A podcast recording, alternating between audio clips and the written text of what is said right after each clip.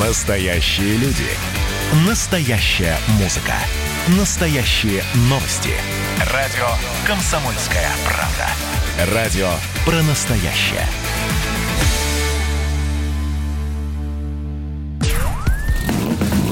Под капотом. Лайфхаки от компании «Супротек». С вами Кирилл Манжула. Здравия желаю. Однажды у меня спросили, а зачем нужна тонировка стекол автомобиля? И совершенно не задумываясь, прямо скажем по глупости, я ответил, что только ради пафоса. И был абсолютно неправ.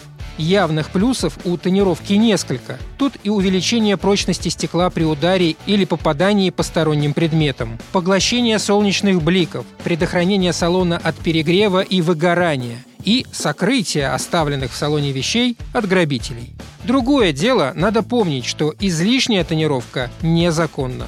Согласно действующим нормам, лобовое стекло должно пропускать не менее 75% света, а два передних боковых не менее 70%. Но даже стекла совершенно нового автомобиля пропускают свет с потерями, а если автомобилю несколько лет, то через стекло будет проходить не более 80% света. Поэтому законно затонировать лобовое и передние боковые стекла почти невозможно. Однако закон не запрещает затемнение боковых окон второго ряда и заднего стекла. Стоит лишь помнить, что тонировка с зеркальным эффектом в России запрещена для любых стекол. Способов тонировки существует несколько, но распространенных три – штатная заводская, тонировка напылением и пленка. Штатная применяется на этапе изготовления стекла автопроизводителем. Такая тонировка является износостойкой и качественной. Очевидный недостаток – отсутствие возможности демонтажа и изменения степени тонировки. Нанести тонировку самостоятельно можно методом напыления тонкого слоя металла или полимера, но для этого стекла придется снять.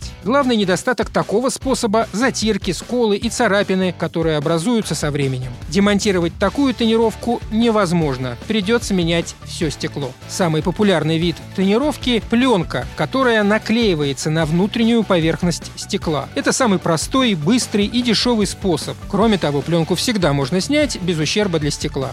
Сегодня тонировка делается большим количеством цветных пленок разного класса, от которого зависит и качество, и коэффициент светопропускания, а также цена услуги. Выбор за вами. Главное – соблюдать существующие правила. На этом пока все. С вами был Кирилл Манжула. Слушайте рубрику «Под капотом» и программу «Мой автомобиль» подкастах на нашем сайте и в мобильном приложении «Радио Комсомольская правда». А в эфире с понедельника по четверг в 7 утра. И помните, мы не истина в последней инстанции, но направление указываем верное. Спонсор программы ООО «НПТК Супротек».